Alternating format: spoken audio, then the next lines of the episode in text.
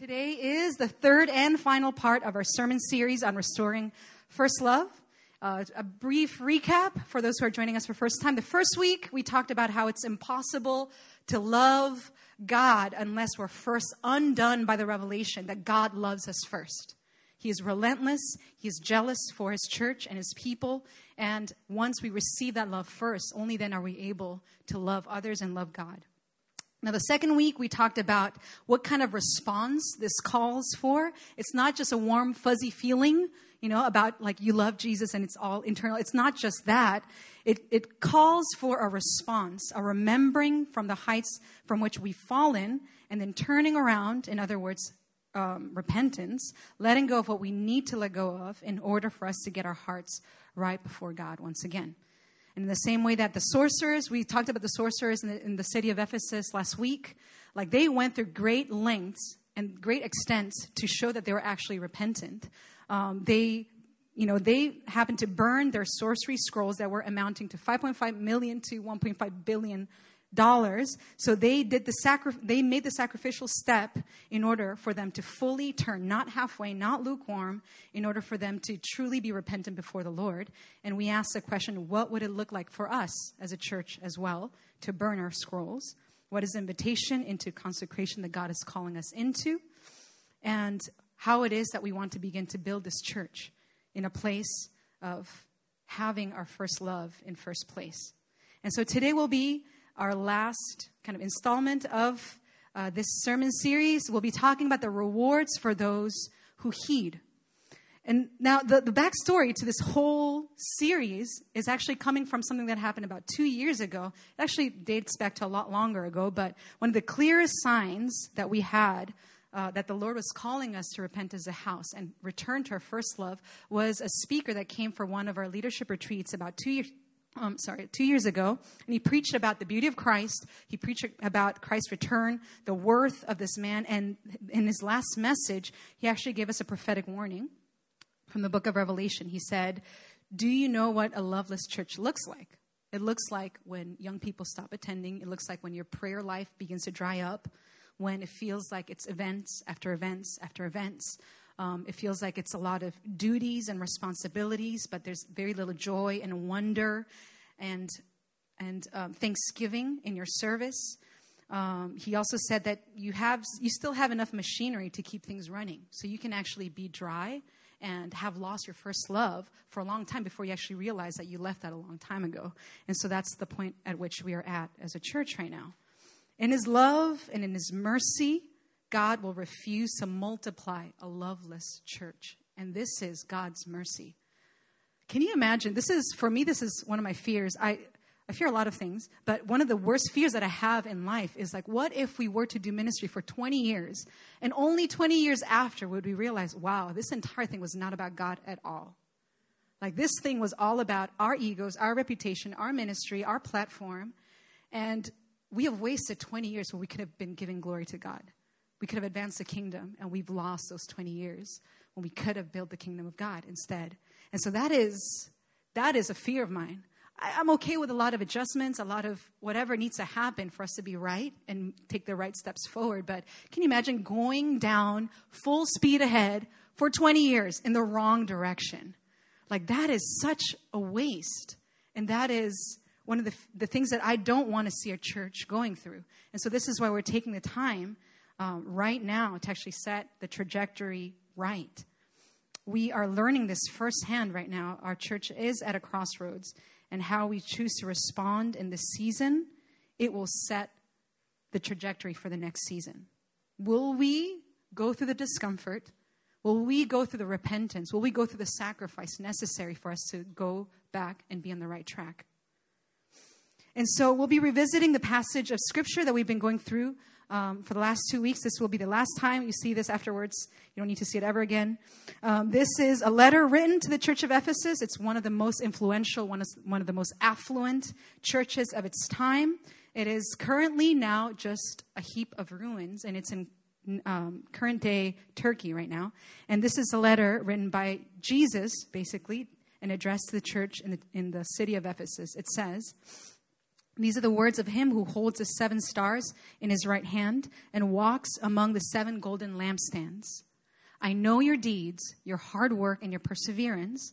I know that you cannot tolerate wicked men, that you have tested those who claim to be apostles but are not, and have found them false. You have persevered and have endured hardships for my name and have not grown weary. So the first thing Jesus does is he acknowledges their perseverance, their commitment to right doctrine, their discernment, their grit to stay in the fight and remain true to God in the midst of a culture that openly defies God. So it's not an easy thing to do. It's not a thing that is for the faint of heart. And Jesus starts off by commending them for this. But there's one thing that has crept into the Ephesian church. If you were to think about it this way, I picture it almost like if you had a building that had kind of rafters and a skeleton made of wood, and if you had a termite infestation that begins to make holes in all of this wood framework, it's only a matter of time before this whole thing crumbles down. So it doesn't matter how much you pile up on top or how many additions you have, how many additional rooms and parking lots you build around it. If the foundation, if the skeleton of it has holes, it's all going to collapse. The more you build up on it, the more actually is at stake in falling down. So that's the way that I like to think about it. Jesus is putting his finger on something really crucial that if it's not fixed, it's going to make the entire building collapse. And this is what he says, I hold this against you. You have forsaken your first love. So we often dismiss this as, like, come on, let's be real. You can't get everything down right. Maybe once things settle down, then we'll get our first love right. Or like maybe I'm doing so much kingdom work, so much evangelism, so much outreach that kind of outweighs the fact that I've kind of forgotten my first love. We think we can negotiate on this. Whereas Jesus doesn't seem to be under the impression that it's something that's negotiable. He seems to see this as a very serious problem and one that is a life or death issue for the church. And so in this season, I sense that the Holy Spirit is making this a primary matter for us as a church. He's saying, don't move on just yet.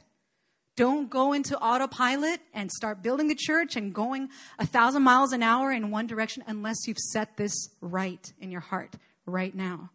This is an issue of the state of your heart, and it isn't a peripheral issue. 1 Corinthians, it warns us. It says, you can have the greatest gifts in the world. You can prophesy. You can speak the tongues of men and angels. You can discern the mysteries of the world. You can be a selfless, like Mother Teresa times a million. Like, you can give up your body to serve the poor, to do everything in the kingdom work. But if you have not love, you are nothing. If you don't get this thing straight, you're a clanging cymbal. You gain nothing. You are nothing. And so this is a really, really important place for us to camp out at for a long time. And so he exhorts us to, number one, remember, and second, repent. And we talked about this last week, the call to remember and repent. The Ephesian church was a church that stopped at nothing initially to get right before God. It wasn't a show of religious piety, like, look how many scrolls I'm burning compared to yours. It wasn't a competition of who was more hardcore and grandiose in their demonstration of repentance. It was broken men and women doing whatever they needed to do, even at great financial loss, for them to be right before God. They weren't playing this game of who's more religious.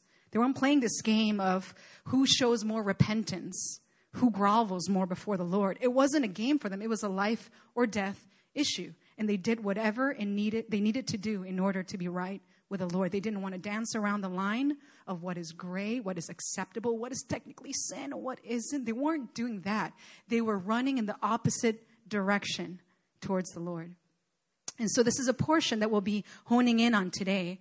We're going to begin with Revelation 2:7, and it says, "He who has an ear, let him hear what the Spirit says to the churches." So at the beginning of the series, I shared that this issue of returning to our first love, it isn't just a feel-good exhortation to get back on your quiet times or something. There's an urgency that I feel in my spirit to get this right. Like, there are things that we don't even understand further down the line that are at stake right now. We don't even understand what is at stake. There's so many things that hinge on the fact of whether we're willing to go back to the first love or not. And those who dismiss this matter as a purely emotional endeavor, like, okay, I just need to sing love songs to Jesus and then we'll be on the right track. Let me make something really clear. It has everything to do with loving the Lord your God with all your heart, soul, mind, and strength. All of those. Heart, your emotions. Soul, with all your volition. Mind, with all your intellect and all your understanding. And strength, with all your passion and all your zeal. All those things are required to love the Lord. It's not just your heart. It's not just your mind. It's not just how passionate and zealous you are. It's not about what decisions you make and what volition you exercise. It is all of those. And that is what is required to love the Lord. So it means that there is a groundedness and an understanding in the Word. There's a call to action in repentance. There's a following of emotions. There's an understanding that lukewarmness is disproportionate or actually inappropriate as a posture of the heart. He who has an ear, let him hear what the Spirit says to the churches. This exhortation is actually repeated 7 times in 2 chapters. For every single church that Jesus addresses in the book of Revelation, he says this over and over and over again. He says, he who has an ear, let him hear what the Spirit says to the churches. It isn't because Jesus just copy-pasted, like he kind of ran out of creativity. It's Jesus saying, you are not listening. 7 times over. He's saying, you are not listening. You think you're listening, but you're actually not listening. So let me ask you a very simple question. Are you listening for what the Spirit is saying? Are you listening for what the Spirit is saying? Because often our complaint to the Lord is, God, why aren't you speaking, right? This is very true when we need immediate answers, right? Or like, should I date this person? Should I take this job? Should I move to this country? And that's when Jesus is on a timeline. Like he has a due date. Like you give him an ultimatum and you want him to speak on your own terms. But often what we mean when we say, God, why aren't you speaking is, God, why aren't you speaking when I want you to? Or God, why aren't you speaking on my terms and in my schedule? Why aren't you answering the way that I want you to answer? So we're like, we have the attention span of like a gnat, right? Like really, really short attention span. We're like, God, if you don't show up in 30 seconds, I'm moving on to my next appointment. Like, right? We give him a 30-second window and we expect God to be like, all right. You know, let me come on your own terms. But that's not the way that God works. Sometimes he will, but like, you know, we want God to speak on our own terms according to our own schedule. We want him to fall in line. We want him to serve us and not the other way around. And that's just not the way God works. God speaks on his own terms, in his own way. And once he does speak, he gives you the answer that he wants, actually. So sometimes we're like, all right, God, speak. And he speaks and you're like, no, not that answer. A different one. Like, let's do a redo. No, God is not a slave to our desires and our whims and our schedule. It's actually the other way around, right? Let me ask you, in a conversation between you and God, who is the more important thing to say? Sometimes we act like we got like, Lord, let me tell you, paragraph A, like we start from the top and go all the way to the bottom, and we don't ever let God like get in a word.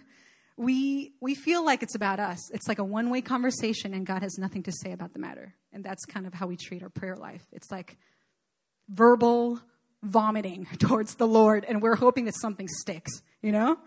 We're just hoping. That's the way that we treat prayer. But servants and prophets of old, they had a fear of God, a reverence and an attentiveness. They made themselves available for God to speak on his own terms. They weren't like, look, God, I have an appointment coming up, so you better speak up. Or like, I need an answer for this immediate request right now. Never mind what you're actually trying to address right now that's deeper and actually more like deeply rooted in my heart right now. We'll talk about this later, but I actually need an answer for this right now. You know, they didn't do that. They sat before the Lord. They quieted their hearts. They engineered their entire life around being able to hear the word of God. They allowed the Spirit to deal with the agendas in their hearts. And then they simply said, speak, Lord, I'm listening. That is the approach that they had towards the Lord. You know, part of me wonders how things might have panned out for our church if we had hit the brakes at least 2 years ago. If we had said, all right, this is important right now. We got to hear. We need to have an ear to hear what the Spirit is saying to the churches. We're going to hit the brakes. We're going to pause everything. And we're going to make this a matter of utmost importance. Part of me wonders what would have happened then if we hadn't been so like, we're just plowing on. God, I hope you catch up with us, you know. We're just like on our own schedule, on our own agenda. And if we had stopped 2 years ago, I think, at least 2 years ago, to hear what the Spirit says to church, I think maybe we'd be in a very different place right now. Now, I know we can't ask ourselves, like, what if, until, you know, we can do that. But what matters actually right now is that we're being given an opportunity to turn right now, right? If we missed our opportunity 2 years ago, we're being given a fresh new opportunity right now. And what matters right now is that we do have an ear to let the Spirit speak to us. We're being given an opportunity right now to get our affairs in order and get our hearts right before the Lord.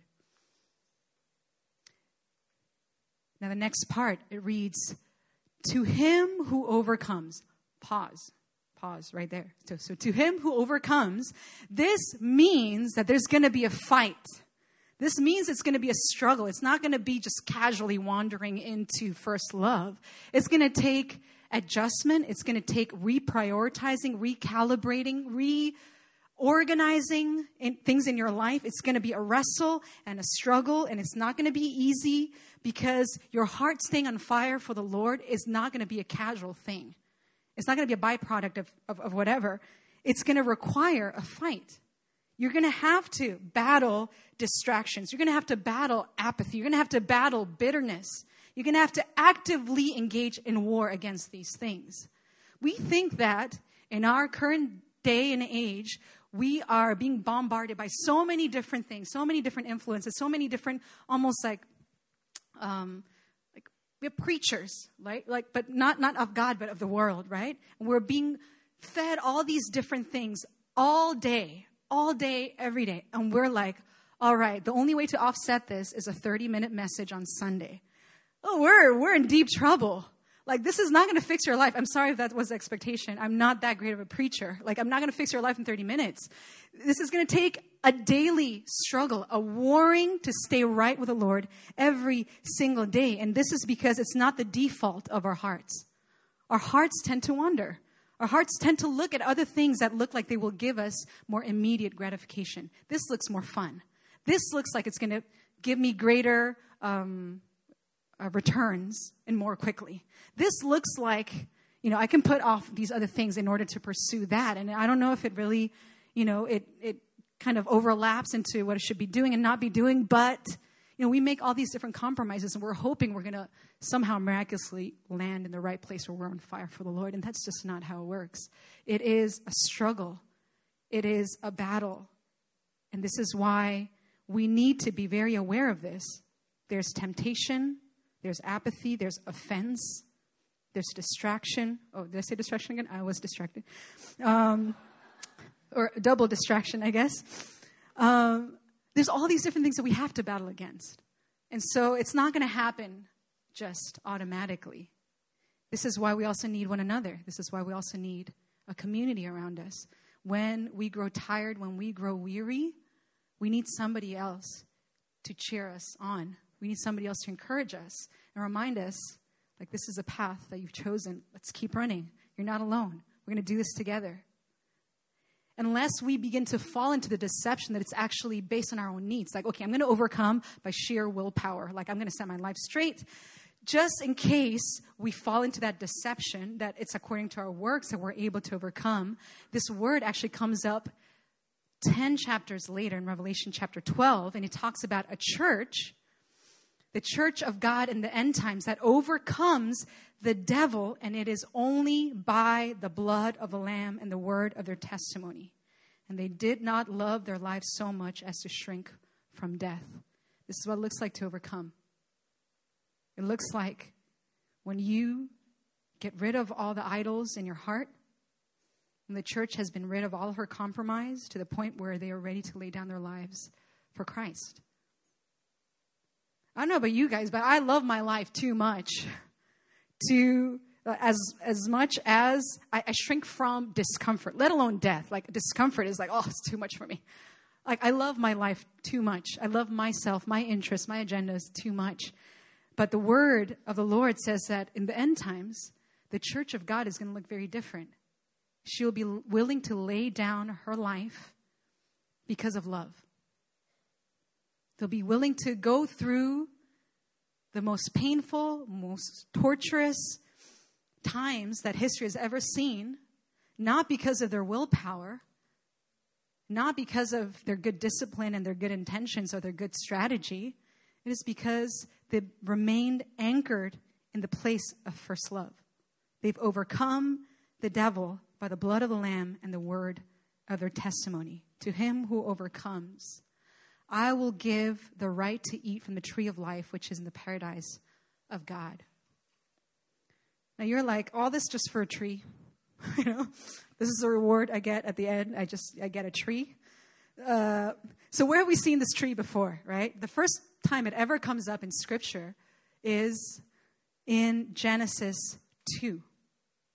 Now the Lord had planted a garden in the east in Eden, and there he put the man he had formed. And the Lord God made all kinds of trees grow out of the ground, trees that were pleasing to the eye and good for food. In the middle of the garden were the tree of life and the tree of knowledge of good and evil. Often when we kind of think about the creation story and we think about the Garden of Eden, we only think about the tree of the knowledge of good and evil. But there's something else that's also the focal point of the Garden of Eden, and that is the tree of life.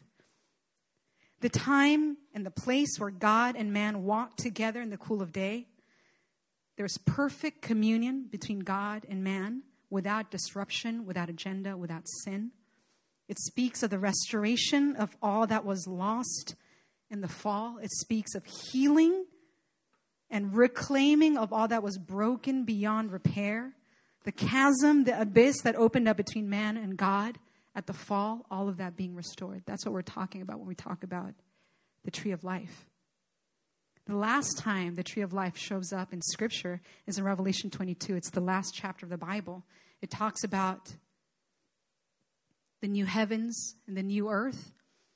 We see a river of the water of life as clear as crystal flowing from the throne of God and the Lamb down the middle of the great street of the city. And on each side of the river stood the tree of life. And the leaves of the tree are for the healing of the nations. No longer will there be any curse. They'll see his face, and his name will be on their foreheads. There will be no more night, and they will reign forever and ever. So it's not just something that we're looking back to nostalgically. It's something that we look forward to in faith and in trust that God will be true to his word. It's a culmination of all things. The end that was prophesied from the very beginning. The future that awaits the church, a future where we don't need the light, the sunlight anymore, because the glory of the Lord will be so present, so near, so tangible that there won't even be night. We'll be dwelling in the same place as the Lord in his full glory. Right now, we see only dimly as in a mirror. That day we'll see fully and perfectly. And so that's what we're talking about when we're talking about the tree of life. It's not just about a tree. It's not just about a fruit. It's talking about perfect communion once again with God.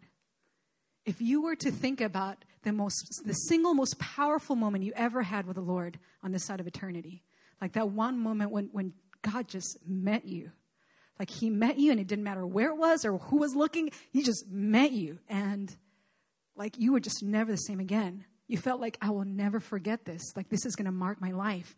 And then 2 weeks pass and you've forgotten, right? But like that single most powerful moment with the Lord, if you were to think that that is just seen dimly as in a mirror, this is only a shadow of what we'll get to experience all the time. For eternity future, that is what we're talking about. This is the reward that awaits those who overcome.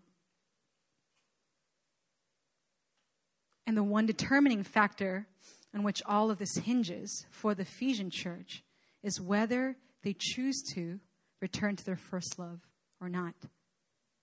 The reward awaiting those who heed what the Spirit is saying to the churches, the ones who are willing to get into the wrestle and the struggle of keeping their hearts right before the Lord, that is what awaits them. It's a future with the Lord that is more glorious than we can ever understand. Ever understand. And this is something that I've had on my heart, for years now. If I were to get a little bit personal, outside of helping shepherd here Hongdae, one of the things that I also devote my time and my ministry to is a house of prayer ministry. And it's not about how many songs you sing. It's not about how many prayers you pray. It's a 2-hour slot in the middle of the week where God confronts your heart. That's all that happens. It's like you can wander far from the Lord, but he's going to reel you back. And those 2 hours, you have nowhere to hide. There's just nowhere to hide from the Lord, and he will deal with you. If there's hardness in your heart, he'll melt it away, or he'll rebuke it, or he'll break it. He'll do something. And for someone like me who's doing ministry, this has been a lifeline for me. I'm not talking about guys come out to the prayer, prayer tab. That's not what I'm talking about. I'm telling you, I would not have made it out well especially for the last year and a half, unless I had that time with the Lord where God would reel me back into where I need to be. And for someone like me who has zero self-discipline, and I have zero willpower, I needed it to be inbuilt into my rhythm of life. So I needed it to be inconvenient. I needed it to be in the middle of the week. I needed it to be consistent, where I can't not show up because I'm running it, right? So I can't not show up. It's my job, right? And so God, in his sovereignty, built it into my weekly schedule, 4 hours a week. 2 hours on Wednesday, 2 hours on Thursday. Susie, you're going to deal with me. If you've become prideful, if you've become bitter, if you've become anxious, you're going to deal with me. We're going to talk. And there's nowhere to hide. And I can't thank the Lord enough for that time. Now, I would love to challenge all of you guys to come out at least once. If your schedule doesn't work, make something work. Whether it be carving out a time in your weekly schedule to just get with the Lord in your own bedroom. It doesn't need to be here. You don't need to have a band up there. It can just be you and the Lord. But make it a priority. Don't let it be the first thing to go when you get busy. Don't let it be the first thing to go when somebody's visiting from out of town and I actually have this event, and you want to shape things around that sacred time that you have with the Lord. And so whatever it takes, if it means coming out to the prayer watch, come out to the prayer watch. If it means getting together with your roommates and having a time of devotionals together, do that. If it means during your commute, and this is the only time you can do it, the 30 minutes that you're cramped in a bus, get ready. As soon as you step on that bus, it's your meeting time with the Lord, and make that a priority. But what I'm saying to you is that it's not going to happen casually. It's not going to happen accidentally. It needs to be a decision, and it needs to be a commitment. And what I can say from having been a part of the house of prayer for the last 7 years is that it is the most rewarding thing I've ever been a part of. The last 7 years. There's been a lot of really good things, but I can tell you that the last 7 years, if I were to think about all the hours that I devoted to just sitting before the Lord without an agenda, just saying, Lord, I'm here for you. I'm laying everything else aside. I just want to worship you. I want to minister to your heart. I want to hear what's on your heart. I want to pray what's on your heart. That was been my only agenda for those 4 hours a week. Just that in itself. Thank you. Just that in itself has done wonders. It has done wonders to my ability to just stay grounded and rooted. No matter what happens, you have to go back to that place of God dealing with your heart, and you have nowhere to turn. And you cannot hide, and you cannot pretend. God sees through all those things. And the more I've done that over the years, the quicker that turn has become for me, the shorter that tether. You wander. I used to wander a long ways. Now it's shorter and shorter and shorter and shorter. And that almost intuitive reaction that has been slowly inbuilt into me of when I'm feeling, I feel I'm going down a path of anxiety, the quicker the turn. That is a learned behavior. This is not something that just happens accidentally as well.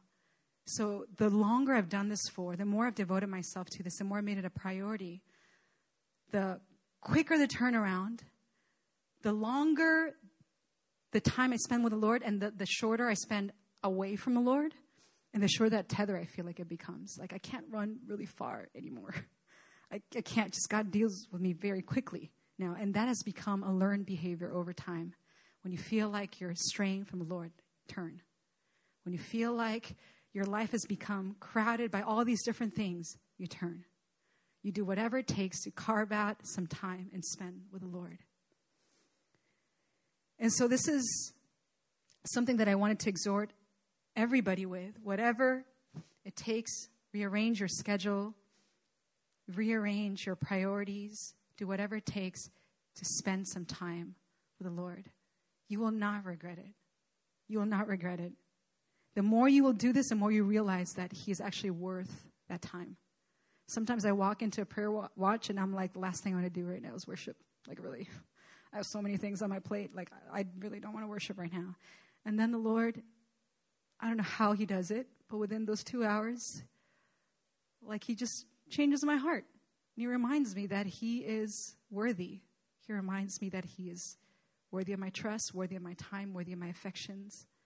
That it's not time that is lost, time that could have been invested differently. I always walk away from those 2 hours thinking, like, I would not trade this in for the world. There's nothing else that I would have traded this in for. And so whatever that looks like, guard that time with the Lord. Guard it. No amount of preaching is going to do that for you. No one can walk your walk with the Lord.